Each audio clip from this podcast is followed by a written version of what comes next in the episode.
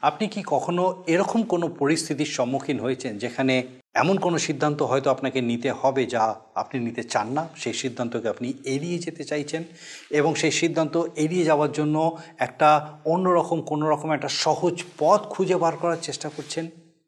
এরকম কি কখনো আপনার অভিজ্ঞতা হয়েছে? হৃদয়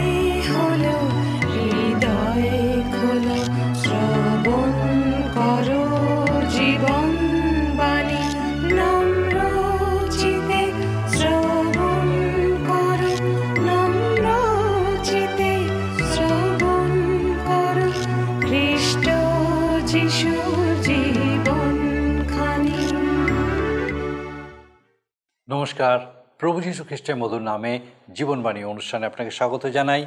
আমি খুব খুশি যে আমি আপনাকে আরেকবার আমাদের এই জীবনবাণী অনুষ্ঠানে আজকে স্বাগত জানানোর সুযোগ পেয়েছি। আর আপনাকে অনেক ধন্যবাদ যে আপনি আজকে আমাদের এই অনুষ্ঠানে উপস্থিত আছেন।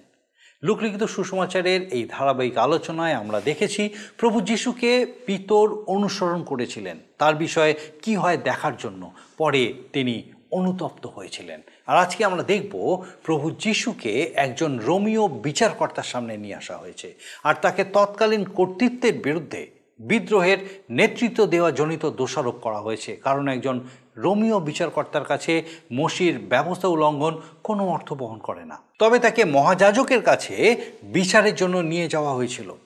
মৃত্যুদণ্ড দেওয়ার অধিকার জিহুদিদের কাছে নেই, কারণ তখন সেই অঞ্চল রোমিও শাসনাধীন। তবে প্রভু যিশুকে বিচারিত করা হয় এবং মৃত্যুদণ্ডে দণ্ডিত করা হয়েছিল যদিও তার কোনো দোষ পাওয়া যায়নি। আমরা তার বিচারের প্রহসন দেখব। এখানে খুব গুরুত্বপূর্ণ বিষয় হলো যে পিলাত, প্রভু যিশুর বিষয়ে কোনো সিদ্ধান্ত নেওয়া এড়িয়ে যেতে চাইছিল। তথাপি তার শাসিত জনগণের চাহিদা অনুসারেই তাকে দণ্ডিত করা হয়। তার প্রতি বিদ্রুপ, থুতু দেওয়া, কাঁটার মুকুট পরিয়ে দেওয়া সহ অকথ্য যন্ত্রণা দেওয়া হয়েছিল। এইসবের পিছনে কারণ একটাই, পাপী মানুষকে উদ্ধার করা। আমরা দেখব কীভাবে এই চরম নির্যাতনের মধ্যেও প্রভু যিশু তাদের জন্য প্রার্থনা করছেন। আসুন আমরা এই সকল বিষয়ে বিস্তারিতভাবে দেখি এবং দেখি যে ঈশ্বর তার জীবন্ত বাক্য দ্বারা আজকে কীভাবে বিশেষভাবে আপনার সঙ্গে, আমার সঙ্গে কথা বলতে চান। আসুন আমাদের বিস্তারিত আলোচনায় প্রবেশ করি। প্রিয় বন্ধু জীবনবাণীর আজকের এই অনুষ্ঠানে আমি আপনাদের কাছে বাইবেলের নতুন নিয়মে লোকলিখিত সুসমাচার থেকে আলোচনা করব। লোকলিখিত সুসমাচারের তেইশের অধ্যায়, আমরা দেখি যে সুসমাচার প্রচারক লোক প্রভু যিশুর বিচারের বিষয়টির বিবরণ অন্যান্য মঙ্গল সমাচারগুলোর মতোই প্রকাশ করেছেন, যেমন পিলাতের সামনে প্রভু তার ক্রুশারোপণ ও তার সমাধির বিষয়। লুকি একমাত্র পিলাত কর্তৃক প্রভুকে হেরোদের কাছে প্রেরণের কথা প্রকাশ করেছেন। হেরোদের সামনে প্রভু যিশুর নীরবতা বিস্ময়জনক। হেরোদের জন্য প্রভুর কি কথা থাকতে পারে? তিনি তো হেরোদকে শ্রীগাল সম্বোধনও করেছিলেন। ভবিষ্যতের পূর্বকথন লক্ষ্য করি, প্রভুর মুখে জিরুসালামের ধ্বংসাধন ও শত্রুদের জন্য প্রার্থনা, পরে তার আত্মসমর্পণ ও জোসেফ কর্তৃক সমাধিস্থ হওয়ার বিবরণ আমরা পাই। প্রভুকে পিলাতের সামনে আনা হয়েছিল, সেই ঘটনা আমরা লক্ষ্য করি। তেইশের অধ্যায় এক এবং দুই পদে পাই যে পিলাত ছিলেন প্যালেস্টাইনের রোমিও শাসনকর্তা। পিলাত স্বাভাবিকভাবে নিস্তার পর্বে আগত লোকদের জনসমাগমে দৃষ্টি প্রদানের জন্য জিরুসালামে এসেছিলেন। যেহেতু মসির ব্যবস্থার যে প্রচণ্ডতা তা রোমিওদের উপরে গুরুভার হিসাবে ছিল না, সেজন্য তারা খ্রিস্টকে সম্পূর্ণ অবাস্তব রাজদ্রোহিতার অপরাধে অভিযুক্ত করেছিল। তার নামে মিথ্যা অপবাদ শোনা গেল যে তিনি ওই জাতিকে বিগড়ান। কিন্তু প্রকৃত কি তাই? ব্যবস্থায় প্রকাশিত প্রতীকের বাস্তবরূপ প্রভু যীশু, ভাববাদীগণ কর্তৃক কথিত ভবিষ্যৎবাণী পূর্ণতা প্রভু যীশু। তিনি বরং বলেছিলেন কৈশোরের যা, তা কৈশ্বরকে দাও। যা যা ঈশ্বরের, তা ঈশ্বরকে দাও। আরও লেখা আছে, ইহাতে তাহারা লোকেদের সাক্ষাতে তাহার কথার কোনো ছিদ্র ধরিতে পারিল না, বরং তাহার উত্তরে আশ্চর্য জ্ঞান করিয়া চুপ করিয়া রহিল কিন্তু তা সত্ত্বেও এখন প্রভু যিশুর নামে মিথ্যা অপবাদ তারা দিয়ে চলেছেন। যে প্রভু কৈশোরকে রাজস্ব দিতে বারণ করেন।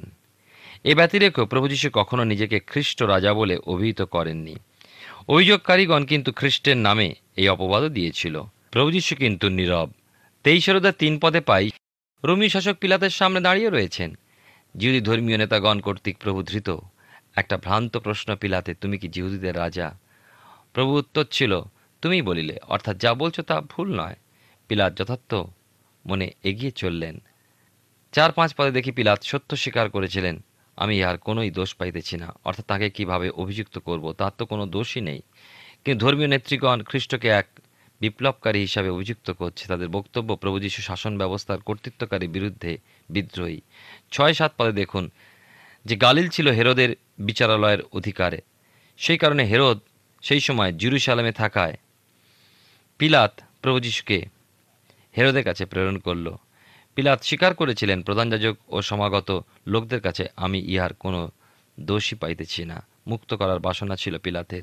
আট পদে দেখি, পূর্বে প্রভু যীশু একসময় ফরিসিদের কাছে হেরোদের প্রতি সংবাদ প্রেরণকালে বলেছিলেন, তোমরা গিয়া সেই শ্রীগালকে বলো, দেখো, অদ্য এবং কল্য আমি ভূত ছড়াইতেছি ও আরোগ্য সাধন করিতেছি এবং তৃতীয় দিবসে সিদ্ধ কর্ম হইব। হেরোদ চেয়েছিল প্রভু যীশুকে বধ করতে। প্রভু পাপ জানতেন না, পাপ সাধন করেননি, তার মধ্যে পাপও ছিল না। এ কথা তো অস্বীকার করা যায় না। শত্রু কর্তৃক ধৃত হয়েও তার মধ্যে নির্দোষিতার প্রমাণ তাকে সম্পূর্ণ নিষ্কলঙ্ক বলেই অভিহিত করে। নয় থেকে বারো পদে পাই প্রভু যীশু প্রকাশিত হওয়ার পূর্বে হেরোদ ও পিলাতের মধ্যে ছিল শত্রুতার সম্পর্ক। প্রভুর বিচার করার মাধ্যমে পিলাত ও হেরোদ হয়ে উঠেছিল বন্ধু ভাবাপন্ন। প্রভু তাঁর পর্বত দত্ত উপদেশের মধ্যে বলেছেন, ধন্য যাহারা মিলন করিয়া দেয়, কারণ তাহারা ঈশ্বরের পুত্র বলিয়া আখ্যাত হইবে। পুত্র ঈশ্বর, প্রভু যীশু খ্রিস্ট ঈশ্বরের পুত্র মনুষ্য পুত্ররূপে এই জগতে বিচারিত হওয়ার সময় এই সত্যটাও রক্ষা করেছিলেন? হেরোদ প্রভু যীশুর বিচার করার ভারপ্রাপ্ত হয়ে খুশি হয়েছিলেন। জিজ্ঞাসা করেছিলেন, প্রভুকে বহু প্রশ্ন, কিন্তু প্রভু কোনো উত্তর প্রদানের প্রয়োজনীয়তা অনুভব করেননি। হেরোদের এক জমকালো পোশাক প্রভুকে পরিয়ে দেওয়া হলো উপহাস চলে যেন জিহুদীদের রাজা। তারা তো বোঝেনি আমাদের প্রভু রাজাদের রাজা, প্রভুদের প্রভু। জিহুদীদের রাজা তথা সমগ্র মানবজাতি রায়াধিরাজ, স্বর্গের ঈশ্বর। না, হেরোদ যাজক, অধ্যাপক বর্গ প্রভুকে বিদ্রুপ, ঠাট্টা, উপহাসপূর্বক, তীক্ষ্ণবান কথাগুলো শুনিয়ে চলেই ছিল। যে হেরোদকে একসময় প্রভু উদ্দেশ্য করে বলেছিলেন কয়েকজন ফরিসির কাছে, সেই শ্রীগালকে বলো, অর্থাৎ অদ্য করল পরশু আমাকে কাজ করে যেতে হবে। তার পূর্বে আমাকে বধ করার উপায় কারও নেই। আমার নিরূপিত সময়ের পূর্বে আমাকে ধরে এ ক্ষমতা জগতে কারও নেই। সেই প্রভু আজ নিজেই শত্রু হস্তে নিজেকে সমর্পণ করেছেন। আজ হেরোদের উদ্দেশ্যে প্রভুর কোনো কথাই নেই। তার মানব মুক্তির পরিকল্পনা রূপায়িত হওয়ার সময় সন্নিকট। তেরো থেকে ষোলো পদে দেখি পিলাত দেখেছিলেন। হেরোদের দ্বারাও প্রভু কোনো বিশেষ অভিযোগে অভিযুক্ত হয়ে এলেন না। শুধু উপহাস ও বিদ্রুপের বিষয়বস্তু হয়েই প্রভু ফিরে এসেছেন তারই কাছে। সতেরো থেকে ছাব্বিশ পদে পাই পিলাতকে যেন দেখি প্রভু যীশু সম্বন্ধীয় বিচার সিদ্ধান্তে উপনীত হতে। তিনি যেন পালিয়ে যাওয়া বা সেই সিদ্ধান্ত হতে মুক্ত হওয়ার চেষ্টাই করেছিলেন। কেন তিনি বুঝতে পারছিলেন প্রভু যিশু নির্দোষ। যদি পিলাতের দৃষ্টিভঙ্গি দিয়ে দেখা যায়, তাহলে দেখব পিলাতি একটা চরম পরীক্ষার মধ্যে এবং প্রভু যিশুই বিচারকের স্থানে। কেন প্রভু যিশুর ওই পরীক্ষা দণ্ডিত স্থান হতে মুক্ত হয়ে যাওয়ার বা পালিয়ে যাওয়ার কোনোই চেষ্টা নেই। প্রভু তো নিজেকে নিজেই সঁপে দিয়েছেন শত্রু হস্তে। মুক্ত থাকতে চাইছেন পিলাত। প্রভু নয়। পিলাত এই সমস্ত তীক্ষ্ণ, চতুর ধর্মীয় রাজনীতিকদের হতে সহজে বেরিয়ে আসার বা মুক্ত থাকার পন্থা অন্বেষণ করেছেন। একটা সুযোগ তিনি ব্যবহার করতে চাইলেন। কি সেই সুযোগ? পর্বের সময় একজন বন্দির মুক্তি ছিল সুনিশ্চিত। এই ছিল রীতি। পিলাত ওই সুযোগের সদ্ব্যবহার করতে চেয়েছিলেন। চেয়েছিলেন প্রভু যিশুর মুক্তি, দস্যু বারব্বার পরিবর্তে। অতএব লোকদের অর্থাৎ প্রজাদের কাছে, যাজক অধ্যাপকদের কাছে সেই বিষয় প্রকাশ করলেন। পিলাত বুঝেছিলেন যে হিংসা ও বিদ্বেষবশত লোকে প্রভুর মৃত্যুদণ্ড যাচনা করছে। জিহুদীদের মহাসভা প্রভু যিশুকে মৃত্যুদণ্ডে দণ্ডিত হিসাবে গণ্য করলেও পিলাতের অনুমোদন চায়। দস্যু বারব্বা মৃত্যুদণ্ডে দণ্ডিত এক কুখ্যাত অপরাধী যে বন্দি অবস্থায় মৃত্যুর প্রতীক্ষায় ছিল। সুষমাচার প্রচারক মথি বলেছেন, প্রধান যাজকেরা প্রাচীনবর্গ লোকসমীকে প্রবৃত্তি দিল যেন তারা বারব্বাকে চেয়ে নেয় এবং যিশুকে সংহার করে। পিলাত হতবুদ্ধি হয়ে পড়লেন, যখন জনতা বারব্বাকে চেয়েছিল। প্রিয় বন্ধু, একবার চিন্তা করুন, সেই বিষয়টি যে বিচারক বা দোষাধ্যক্ষ দণ্ডিত ব্যক্তির বিচার করণার্থে জনতার কাছে সিদ্ধান্ত জানতে চাইছেন কি অদ্ভুত এই জঘন্য নিষ্ঠুর রোমিও বিচার ব্যবস্থা। পরিশেষে জনতার উগ্র উচ্চরব উহাকে ক্রুশে দাও। পিলাতকে মেনে নিতে হয়েছিল কারণ জিহুদীদের প্রবল রব উঠেছিল, আপনি যদি উহাকে ছাড়িয়া দেন, তবে আপনি কৈশোরের মিত্র নন। পিলাত তার নিজস্ব জনপ্রিয়তা রক্ষা করার উদ্দেশ্যে এবং লোকভয়ে ভীত হয়ে প্রভু যীশুকে ক্রুশবিদ্ধ করার জন্য জিহুদীদের হাতেই সমর্পণ করে দিয়েছিলেন। মুক্তি দিলেন কুখ্যাত বারাব্বাকে।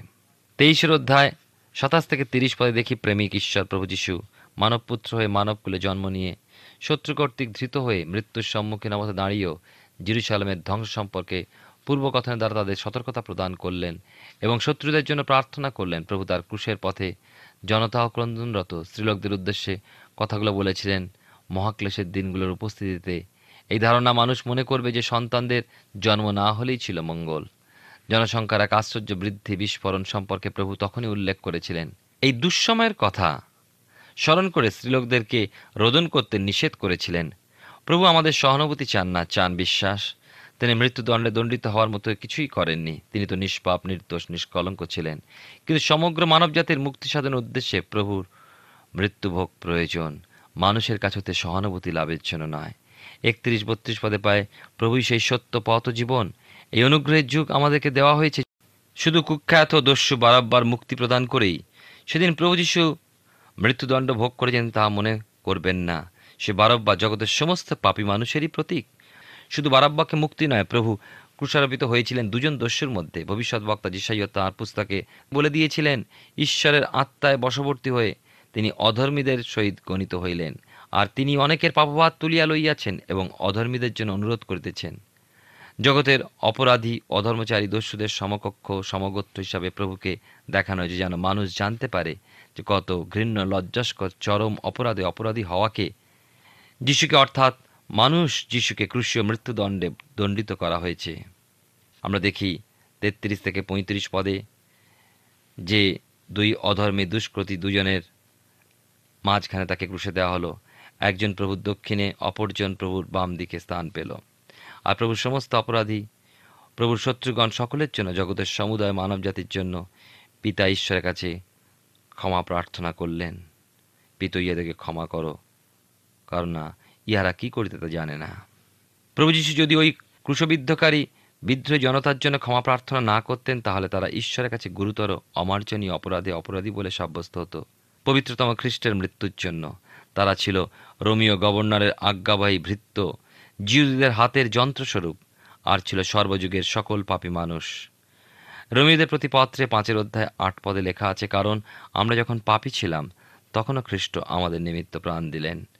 প্রভু বলেছিলেন, তার বিনতির প্রার্থনায় পিত ইহাদিকে ক্ষমা কর, অর্থাৎ প্রভু এত কষ্টের মধ্যেও ক্ষমা করার জন্য ঈশ্বরের কাছে বিনতি রেখে চলেছিলেন। প্রভু যিশু ক্ষমার প্রার্থনার মধ্যে বলতে পেরেছিলেন বা বলতে চেয়েছেন পিতা ঈশ্বর যেন অপরাধ সকল গণনা না করেন, ছেড়ে দেন। প্রভু পূর্ণ পবিত্রতম ন্যায়স্বরূপ ঈশ্বরত্বের কাছে নিজের বহুমূল্য রক্তের বিনিময় এই আবেদন রেখেছিলেন। প্রভু যীশু ক্রুশের উপরে লম্বমান হয়ে যে রক্ত সৃজন করলেন, গেতসীমানি হতে শুরু হয়েছিল সেই রক্তক্ষরণ। তার বিনিময়ে তার বিনতির প্রার্থনায় পিতা ঈশ্বর কর্ণপাত করলেন, শ্রবণ করলেন, পাপ সমুদয় মার্জনা করলেন। কিন্তু মানুষ কি করবে? তার পাপের জন্য অনুতাপ করবে, মন ফিরাবে ও প্রভু যিশুর নামে ঈশ্বর প্রদত্ত ক্ষমা লাভ করবে। ঈশ্বরের সঙ্গে শত্রুতা দূর করে ঈশ্বরের সন্তান হয়ে উঠুক, এই হলো ঈশ্বরের অভিপ্রায়। ছত্রিশ থেকে আটত্রিশ পদে প্রভু যীশু যখন ক্রুশবিদ্ধ হলেন, তখন ক্রুশের উপরে এক দোষপত্র লাগানো হলো। এ ব্যক্তি জিহুদীদের রাজা। তিনটি ভাষাতে যা ছিল লিখিত হিব্রু, গ্রিক ও লাতিন ভাষায়। এই হিব্রু ভাষা ছিল জিহুদীদের জাতীয় ও ধর্মীয় ভাষা। ধর্মধামে ব্যবহৃত ভাষা ঈশ্বর মনোনীত যে আত্মিক জাতি, তা এই জিহুদি। তারা তাদের প্রতিশ্রুত মহিষীয় খ্রিস্টকে ক্রুশার্পিত করেছিল। গ্রিক ভাষা ছিল জ্ঞানের অন্বেষণকারী। গ্রিকদের শিক্ষা সংস্কৃতির ভাষা। প্রভু একবার এই গ্রিক কতিপয় প্রতিনিধির কাছে বলেছিলেন, ভূতলতে উচ্চীকৃত হলে তাকে জানতে পারবে। আবার লাতিন বা ল্যাটিন ভাষা ছিল রাজাকীয় ভাষা, যা আইন, সামরিক ও শাসন বিভাগের ভাষা হিসেবে ব্যবহৃত ছিল। কিন্তু অস্বীকার করা যায় না যে প্রভু যীশু জিহুদি, গ্রিক, রোমীয় সকলের জন্যই ক্রুশীয় দণ্ড ভোগ করেছিলেন ও ক্ষমা প্রার্থনা করেছে। সেজন্য প্রেরিত পৌল বলেছেন, করিন্থীয়দের প্রতি প্রথম পত্রে একের অধ্যায় আঠেরো পদের মধ্যে, কারণ সেই ক্রুশের কথা যারা বিনাশ পাইতেছে, তাদের কাছে মূর্খতা। কিন্তু পরিত্রাণ পাইতেছে যে আমাদের কাছে তা ঈশ্বরের পরাক্রম স্বরূপ। প্রিয় বন্ধু, সেই সত্য আপনার কাছে ও আমার কাছে আজ গুপ্ত নয়। উনচল্লিশ থেকে একচল্লিশ পদে পাই মথি ও মার্ক লিখিত সুসমাচারে পাই প্রভু যিশুর ক্রুশবিদ্ধ অবস্থায় তাঁর পার্শ্ববর্তী ক্রুশবিদ্ধ দুই দুষ্কৃতীয় বিরোধীদের বিদ্রুপে যোগ দিয়েছিল। কিন্তু এখানে একজনকে দেখা যায়, সেই বিদ্রুপাত্মক কথা ব্যবহার করতে, অর্থাৎ একজন তখনও প্রভুর বিরুদ্ধেই ব্যঙ্গজনক কথাটি বলে চললে অপর দুষ্কৃতিটি প্রভু দীপ্তি নিজ অন্তরে উপলব্ধি করতে পেরেছিল। সে বুঝেছিল, মধ্যবর্তী ক্রুশটিতে বারব্বার বিদ্ধ হওয়ার কথা ছিল, কিন্তু তার পরিবর্তে যিশুই ক্রুশারোপিত হয়েছেন। বারব্বার ছিল একজন দস্যু। সেই ক্রুশের পার্শ্বে এবং সে নিজেও দুষ্কৃতি। এই ক্রুশীয় মৃত্যু হল যোগ্য শাস্তি। কিন্তু ইনি অর্থাৎ প্রভু অপকার্য কিছুই করেননি, তথাপি দুঃখ ভোগ করছেন। আশ্চর্য। ত্রাণকর্তা প্রভু যিশুর এত কাছে থেকেও প্রথম দস্যু প্রভুর প্রতি বৃদ্ধপাত্মক কথাই বলেছিল, প্রভুকে চিনল না, এমনকি দ্বিতীয় দস্যুটি তাকে চেতনা দিলেও সে তার মন পরিবর্তন করল না। প্রভুর এত নিকটে থেকেও সে রয়ে গেল প্রভু থেকে বহু দূরে, ঘোর অন্ধকারে। কিন্তু দ্বিতীয় দস্যুটির জীবনে কি ঘটেছিল আসুন লক্ষ্য করি। বিয়াল্লিশ তেতাল্লিশ পদে বিদ্রুপাত্মক অন্তর, পরিবর্তনকারী। এই দ্বিতীয় দস্যুটি জগতের জ্যোতিষরূপ প্রভু যিশুকে অর্থাৎ মধ্যবর্তী ক্রুশবিদ্ধ মানুষকে চিনতে সমর্থ হলো বুঝেছিল যে এই মধ্যবর্তী ক্রুশে ঈশ্বর মানুষের মধ্যে মহান কার্য সম্পাদিত হয়ে চলেছে। সে ডাকল, যিশু বলে অর্থাৎ ক্রুশবিদ্ধ খ্রিস্টের মৃত্যুমুখের প্রতি পতিত দস্যু তার অনুতপ্ত হৃদয় তুলে ধরল, খ্রিস্টের স্মরণ আকাঙ্ক্ষা করেছিল। যিশু বলে ডেকে ত্রাণকর্তা হিসেবে তাকে স্বীকার করেছিল। প্রভু যিশুর পুনরুত্থান তার আগামী প্রতাপান্বিত রাজত্ব তার মানব চক্ষে যেন দেখতে সমর্থ হলো তাই চেয়েছিল। সকলে তাকে ভুলে যাবে, মুছে ফেলবে অন্তর হতে তার দুষ্কার্য হেতু, কিন্তু এই প্রভু যিশু তাকে কখনোই ভুলতে পারবেন না। তাই বলে উঠল, আপনি যখন নিজ রাজ্যে আসিবেন, তখন আমাকে স্মরণ করবেন। সে শুধু চায় প্রভু তাকে স্মরণ করুক। দুষ্কৃতি তার অন্তরের আত্মসাত তুলে ধরেছিল, যিশু, আমাকে স্মরণ করবেন। আর তার অন্তরে প্রভুর আগামী প্রতাপের রাজ্য বিষয়ক প্রত্যাশা জেগে উঠেছিল, তাই সে বিশ্বাস রেখেছিল, মৃত্যু প্রভু যিশুকে ক্ষয় করতে পারবে না। অপরাধী পাপী দুষ্কৃতির প্রার্থনা প্রভু, শোনেন যদি সে বিশ্বাসপূর্বক প্রভুর স্মরণ নিয়ে থাকে। কি আশ্চর্য! পাপীর বন্ধু মুক্তিদাতা, প্রভু যিশু, শুধু ভক্তের প্রার্থনা নয়, অনুতপ্ত পাপীর প্রার্থনা শোনেন। শুনতে ভালোবাসেন, উত্তর দেন। দ্বিতীয় দুষ্কৃতির সেই আকুল আবেদন প্রভু শুনলেন ও সঙ্গে সঙ্গে উত্তর দিলেন অদ্যই তুমি পরম দেশে আমার সঙ্গে উপস্থিত হবে। চুয়াল্লিশ এবং পঁয়তাল্লিশ পদে আসি দেখি। মাক লিখিত সুষমাচারের পুনরুদ্ধায় পঁচিশ পদে পাই। তৃতীয় ঘটিকায় প্রভু যিশুকে ক্রুশবিদ্ধ করা হয় আর আমাদের এই আলোচ্য পদটিতে পাই, বেলা অনুমান ষষ্ঠ ঘটিকা হতে নবম ঘটিকা পর্যন্ত সমুদয় দেশ অন্ধকারময় হয়ে রইল। আমাদের সময় অনুযায়ী সকাল নটায় ক্রুশবিদ্ধ হলে পর বেলা বারোটা হতে তিনটে পর্যন্ত সমুদায় দেশ অন্ধকারময় হয়ে রইল বলা যায়। বেলা বারোটায় যখন মধ্যাহ্ন সূর্যের তেজ নিষ্প্রভ হয়ে গেল, সমগ্র পৃথিবী ঘোর অন্ধকারে হয়ে গেল নিমগ্ন। সূর্যের আলো বলতে আর কিছুই রইল না, বরং রাত্রির গাঢ় অন্ধকারে ছেয়ে গেল সমুদয় দেশ। তখন ভয় ভীত মানুষ হতবাক হয়ে পড়েছিল বই কি মনে করেছিল এই অন্ধকারের কারণ কি? তাহলে কি মধ্যবর্তী ক্রুশবিদ্ধ যিশু নামের ব্যক্তি প্রকৃতই নির্দোষ? হতে পারে। সত্যিই তিনি ঈশ্বরের পুত্র।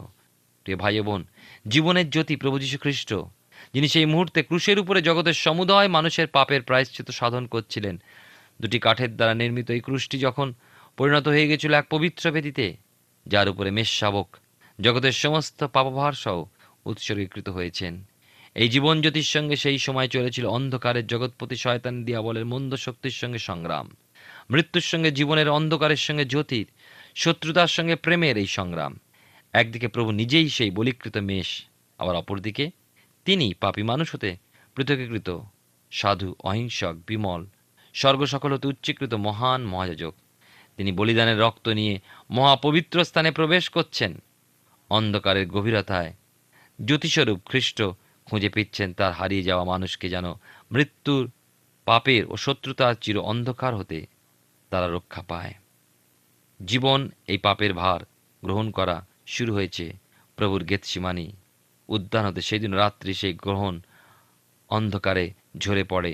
গেতসিমানি সেই জলপাইকুঞ্জের মাটিকে সিক্ত করে তুলেছিল প্রভুর শ্বেত বিন্দু রক্তরূপে। পাপপূর্ণ পান পাত্র তাকে পান করতে হয়েছে। প্রথমে শিহরিত হয়ে উঠেছিলেন প্রভু। কিন্তু পরক্ষণে অসহায় পাপিতাপি মানুষের অবস্থা লক্ষ্য করে বলে উঠেছিলেন, তোমার ইচ্ছাই সিদ্ধ হোক পিত।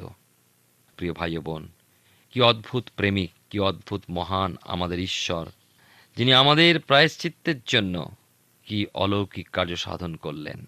মতিলিখিত সুসমাচারে পাই, আর দেখো মন্দিরের তিরস্করণী উপর হইতে নিচে পর্যন্ত চিড়িয়া দুই খান হইল। পিতা ঈশ্বরের সঙ্গে মানুষের মধ্যবর্তী যে বিচ্ছেদ রচিত হয়েছিল মানুষের পাপ প্রযুক্ত, তা দেখতে পাই মন্দিরের ওই তিরস্করণীতে।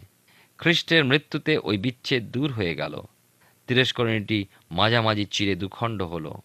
এই তিরস্করণী বিদীর্ণ হয়ে যাওয়া যে কোনো পার্থিব মানুষের কৃত কর্ম নয়, তা বোঝা যায়।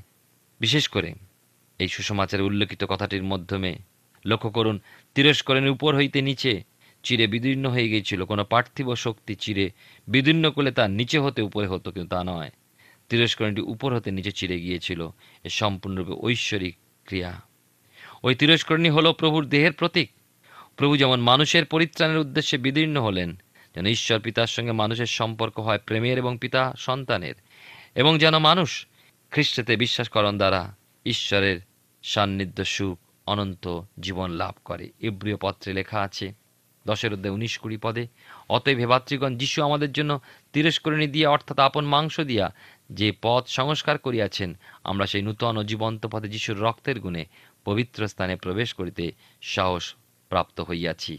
যিশয় পুস্তক উনষাট অধ্যায় দুই পদে লেখা আছে, আমাদের অপরাধে ঈশ্বরের সঙ্গে আমাদের বিচ্ছেদ জন্মেছে, আমাদের পাপ সকল আমাদের হতে ঈশ্বরের শ্রীমুখ আচ্ছাদন করেছে, এই জন্য তিনি শোনেন না।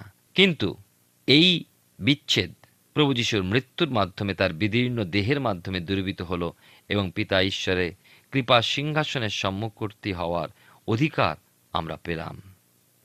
ছেচল্লিশ, সাতচল্লিশ পদে দেখি মানুষের পরিত্রাণের যে কার্য তার পরিকল্পনা সূচিত হয়েছিল জগৎপত্তনের পূর্বে ঈশ্বরের অন্তরে শেষ হলো ক্রুশের উপরে এই গলকথায় সেই মহাপ্রায়শ্চিত্ত সূচিত হয়েছিল গেতসিমানি উদ্যানে, যখন প্রভু বলেছিলেন, তোমার ইচ্ছা পূর্ণ হোক পিত ব্যবস্থা জোয়ালি। মানুষের কাঁধে চেপেছিল, মানুষকে ক্লান্ত করে ফেলেছিল। ব্যবস্থাগত অনুশাসন মানুষ মেনে চলতে পারেনি। শুধু ব্যবস্থা লঙ্ঘনের পাপ, অভিশাপ সহ মানুষ ব্যবস্থার দাস হয়ে পড়েছিল। ব্যবস্থা শৃঙ্খলা আবদ্ধ হয়ে পড়েছিল। শেষে খ্রিস্ট যিশু এসে সেই ব্যবস্থা বা নিয়মের পাপ, অভিশাপ মাথায় নিয়ে মৃত্যুদণ্ড ভোগ করেছেন। ঈশ্বর মৃত্তিকা হতে মানুষ সৃষ্টি করেছিলেন, তা পাপে পতিত হয়েছিল। মৃন্ময় মানুষ ভঙ্গুর, কিন্তু খ্রিস্ট তাকে অনন্তকাল স্থায়ী, নিজ সমরূপ করতে চান। এই পুনঃসৃষ্টির কাজ করার জন্যই পুত্র ঈশ্বর প্রভু যীশুখ্রিস্টকে বৈতলেম হতে শুরু করতে হলো। তা শেষ করার জন্য গলগাথার শিলাস্তূপ, তার মনোনীত স্থান। আমরা ঈশ্বরের ধন্যবাদ করি, ঈশ্বরে গৌরব করি, প্রশংসা করি। প্রিয় বন্ধু, আপনি লক্ষ্য করেছেন কি? যে কীভাবে প্রভু যীশু নিজের প্রাণ পিতার হস্তে সমর্পণের কথাটি বলছেন, লেখা আছে আর যিশু উচ্চরাবে চিৎকার করিয়া কইলেন পিত, তোমার হস্তে আমার আত্মা সমর্পণ করি। দুরবস্থায় পড়ে, অস্পষ্ট, ক্লান্ত স্বরে নয়, কিন্তু লেখা আছে উচ্চস্বরে। তার কারণ তিনি তার আরব্ধ কার্য সমাপ্ত করতে পেরেছেন। অন্ধকারের মৃত্যুর ও শত্রুতার অধিকর্তা শয়তানের মস্তক চূর্ণ করেছেন। তিনি বিজয়ী। তাই জোহন লিখেছেন, এর পূর্ববর্তী বাণীটি সমাপ্ত হইল। জগৎ পতনের পূর্বাবধি পরিকল্পনাকে তিনি কার্যে রূপায়িত করেছেন। মানুষের কাছে অনন্ত জীবনের সন্ধান দিয়েছেন। পুনঃসৃষ্টির কার্য সমাধা করেছেন। তাই তিনি বলতে পারেন, সমাপ্ত হইল। মনে হয় শতপতি যার উপরে ন্যস্ত ছিল প্রভু যীশু, সেই ক্রুশীয় দণ্ডের যাবতীয় ভার। প্রভু যিশুর ক্রুশের প্রাদেশ শতপতি এ সকল গভীর অভিনিবেশে লক্ষ্য করেছেন এবং সিদ্ধান্তে এসে বলেছেন, সত্য, এ ব্যক্তি ধার্মিক ছিলেন। সে সেই সমর্পণের বিষয়ে লক্ষ্য করলেন। সমর্পণ অর্থে যা গচ্ছিত রাখা হলো তা কখনো বিনষ্ট হবে না। পিতার ইচ্ছা পালন করায়, তাঁরই প্রেমের হস্তে তার প্রিয় সমর্পিত পুত্র বহুমূল্য আত্মার ভার গ্রহণ নয় কিন্তু অর্পণ করছেন। এই সমর্পণের মধ্যে আরও প্রকাশ পায় যে মৃত্যুর কারাগার হতে যে মানুষ প্রভুর সাধিত পরিত্রাণ যজ্ঞে মুক্ত হলো, তাদের রক্ষার ভার পিতা ঈশ্বরে। প্রভু তাই পিতার কাছে অনুরোধ করেন ও ব্যক্তি বিশেষে মানুষ উদ্ধার পায়। ইব্রিয় পত্রে সাতের অধ্যায় পঁচিশ পদে লেখা আছে এই জন্য যাহারা তাহা দিয়া ঈশ্বরের নিকটে উপস্থিত হয় তাহাদিকে তিনি সম্পূর্ণরূপে পরিত্রাণ করিতে পারেন। কারণ তাহাদের নিমিত্ত অনুরোধ করণার্থে তিনি সতত জীবিত আছেন। তেইশের অধ্যায় আটচল্লিশ উনপঞ্চাশ পদে দেখি, খ্রিস্টের মৃত্যুকালে এক অশুভ ও ভীতিকর পরিস্থিতি প্রকৃতিতে উপস্থিত হয়েছিল বলে জানা যায়। কোনো সুসমাচার লেখকই বিশদভাবে এই মৃত্যু বর্ণনা করেননি। ঈশ্বরের আত্মা যেন নিজেই তার মধ্যে আচ্ছাদন টেনে দিয়েছেন। এর গভীরতা, পূর্ণ উপলব্ধি করার সাধ্য কি মানুষের? মানুষের প্রতি ঈশ্বরের যে অসীম প্রেম, তার প্রকাশ প্রভু যীশু খ্রিস্টতে প্রমাণিত। যে নিদারুণ ঘৃণা, যাতনা, তাড়না, অপমান, বিদ্রুপ, ক্লেশ প্রভু মানুষের জন্য সহ্য করলেন, তা পরিমাপ করা এবং উপলব্ধি করা পূর্ণরূপে সম্ভব নয়। প্রয়োজন খ্রিস্টান আত্মার অভিষেক যেন ধ্যান সহ কৃতজ্ঞ হৃদয় নিয়ে সমর্পিত থাকতে পারি। তেইশের অধ্যায়। আমরা আসি পঞ্চাশ পদে। অধ্যায়টির শেষ ভাগ প্রভু যিশুর সমাধি, প্রাপ্তি ও পুনরুত্থান বিষয়ক।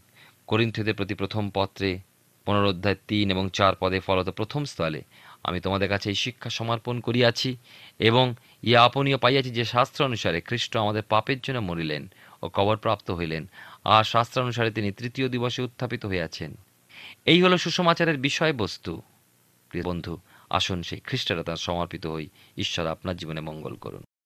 আমরা সাধু লোকলিখিত সুসমাচার থেকে ধারাবাহিকভাবে অধ্যয়ন করছি। আর আমার বিশ্বাস, মহান ঈশ্বর তার জীবন্ত বাক্য দ্বারা বিশেষভাবে আজকে আপনার সঙ্গে কথা বলেছেন। আমরা দেখলাম, পিলাত প্রভু যিশুর বিষয়ে কোনো সিদ্ধান্ত নেওয়া এড়িয়ে যেতে চাইছিল, কিন্তু পারেনি খুব সতর্কতার সঙ্গে লক্ষ্য করলে দেখবেন, এখানে পিলাত নয়, কিন্তু প্রভু যিশুই হলেন বিচারক। আর পিলাতই যেন বিচারের সম্মুখীন হয়েছিলেন। পিলাত সেই জিহুদি ধর্মীয় রাজনীতিকদের কাছ থেকে নিষ্কৃতি পাওয়ার সহজ পথ খুঁজছিলেন। তাই তাদের সামনে বারব্বা আর প্রভু যিশুর মধ্যে একজনকে বেছে নিতে বলেছিলেন। তিনি জানতেন যে প্রভু যিশু নির্দোষ। কিন্তু প্রভু যিশুর বিষয়ে একটা সিদ্ধান্ত তাকে নিতেই হয়েছিল। সত্য স্বয়ং পিলাতের সামনে ছিল, কিন্তু পিলাত সেই সত্য জানার চেষ্টাও করেনি। প্রভু যিশুর সঙ্গে দুইজন দস্যুও ক্রুষারোপিত হয়েছিল। দুইজনের মধ্যে কোনো প্রভেদ ছিল না। দুইজনেই অপরাধী ছিল আর একই শাস্তি পেয়েছিল। কিন্তু তাদের মধ্যে যে বিষয়টা সব থেকে বড় পার্থক্য গড়ে দিয়েছিল তা হলো একজন দস্যু প্রভু যিশুকে বিশ্বাস করেছিল। সেই দস্যু ক্রুশের উপরে ঈশ্বরের পরিকল্পনা উপলব্ধি করতে পেরেছিল। সেই দ্বিতীয় দস্যু ঈশ্বরের রাজ্যে স্থান পেয়েছিল। ক্রুশের উপরে প্রভু যিশুর মৃত্যুর সঙ্গে সঙ্গে জিরুসালেম মন্দিরের তিরস্করিণী দুই টুকরো হয়ে গেছিল। প্রভু যিশুর জীবনী ছিল সেই তিরস্করিণীর প্রতীক স্বরূপ। আর তা মাঝামাঝি ছিঁড়ে যাওয়ার অর্থ পিতা ঈশ্বরের কাছে যাওয়ার পথ উন্মুক্ত হয়েছিল। আমাদের আগামী অনুষ্ঠানে আমরা দেখব যে প্রভু যিশুর পুনরুত্থান এবং সেই পুনরুত্থান নিয়ে বিশেষভাবে বিস্তারিতভাবে আমরা আলোচনা করব। আসুন এখন প্রার্থনায় আর আমি চাইব যে এই সময় আপনি আমার সঙ্গে প্রার্থনায় যোগ দিন। আসুন প্রার্থনা করি। করুণময় স্বর্গীয় পিতা, তোমার ধন্যবাদ, স্তুতি করি প্রভু, তুমি মহান। তোমার মহান পরিকল্পনা, তোমার অপার প্রেমে পিতাগো, আমাদের প্রত্যেককে তুমি প্রেম করেছ, যে কারণে তোমার প্রিয় পুত্র প্রভু যিশুকে পাঠিয়েছিলে, যেন প্রভু আমরা, প্রভু যিশুর মধ্যে দিয়ে তোমার সঙ্গে পুনরায় সম্মিলিত হতে পারি। ও প্রভু, তোমার ধন্যবাদ দিয়ে এই সত্য আজকে আমাদের প্রত্যেক দর্শক বন্ধুর সঙ্গে বিশেষভাবে তুমি শেয়ার করেছ। স্বর্গীয় পিতা, ধন্যবাদ দিয়ে তাদের হৃদয় মনকে স্পর্শ করেছ, আশীর্বাদ যুক্ত করেছ এবং প্রার্থনা করি প্রভু, তোমার পবিত্র অনুগ্রহে, তোমার মহাপরাক্রমে, সেই প্রত্যেককে, সেই প্রত্যেক আত্মা, প্রাণকে প্রভু তুমি সবল করো তোমাতে স্থির করো, তোমাতে বেড়ে উঠতে সাহায্য করো। আমাদের প্রত্যেক দর্শক বন্ধু, তাদের পরিবার, পরিজন, প্রত্যেকের সকল ভারনাও সুরক্ষিত রাখো, সুস্থ সবল রাখো। তোমার যিশু নামে ভিক্ষা, দয়া করে শ্রবণ গ্রহণ করো। আমেন। ঈশ্বরের ধন্যবাদ দিই, তার মহা অনুগ্রহে আমরা এই সুন্দর সুযোগ পেয়েছিলাম। আর আমার বিশ্বাস, একইভাবে আগামী দিনেও আপনি আমাদের সঙ্গে এই জীবনবাণী অনুষ্ঠানে অবশ্যই উপস্থিত থাকবেন। ঈশ্বর আপনার মঙ্গল করুন। প্রিয় বন্ধু, আশা করি জীবনবাণী অনুষ্ঠানটি আপনার ভালো লেগেছে। আর যদি ভালো লেগে থাকে, তাহলে অবশ্যই আমাদের একটি মিসড কল দিন। আপনার দেওয়া মিসড কলটি আমাদের কাছে অতি মূল্যবান। আমরা আনন্দের সাথে জানাই, প্রতিটা মিসড কল দাতাদের মধ্যে থেকে সপ্তাহের শেষে বিশেষ দর্শক বন্ধুকে বেছে নেওয়া হবে এবং সেই দর্শক বন্ধুকে পুরস্কৃত করা হবে ও সপ্তাহের শেষে তার ছবি ও নাম আমাদের অনুষ্ঠানে প্রকাশ করা হবে। গত সপ্তাহের বিজয়ী দর্শক বন্ধুরা হলেন দক্ষিণ চব্বিশ পরগনা থেকে তৃষা সর্দার ও মৌসুমি শাসমল। আমাদের মিসড কল দেবার নম্বরটি হল zero four four four nine zero eight one two nine zero. আপনি প্রার্থনা ও আরও অধিক জানতে আগ্রহী হলে আমাদের সঙ্গে অবশ্যই ফোনের মাধ্যমে যোগাযোগ করতে পারেন। আমাদের mobile number nine four three three four nine seven two three five এবং আরেকটি হল nine four three three eight zero three seven double five. আর আমাদের ঠিকানা টিভি স্ক্রিনে আপনারা দেখে নিন। ধন্যবাদ। ভালো থাকুন, সুস্থ থাকুন।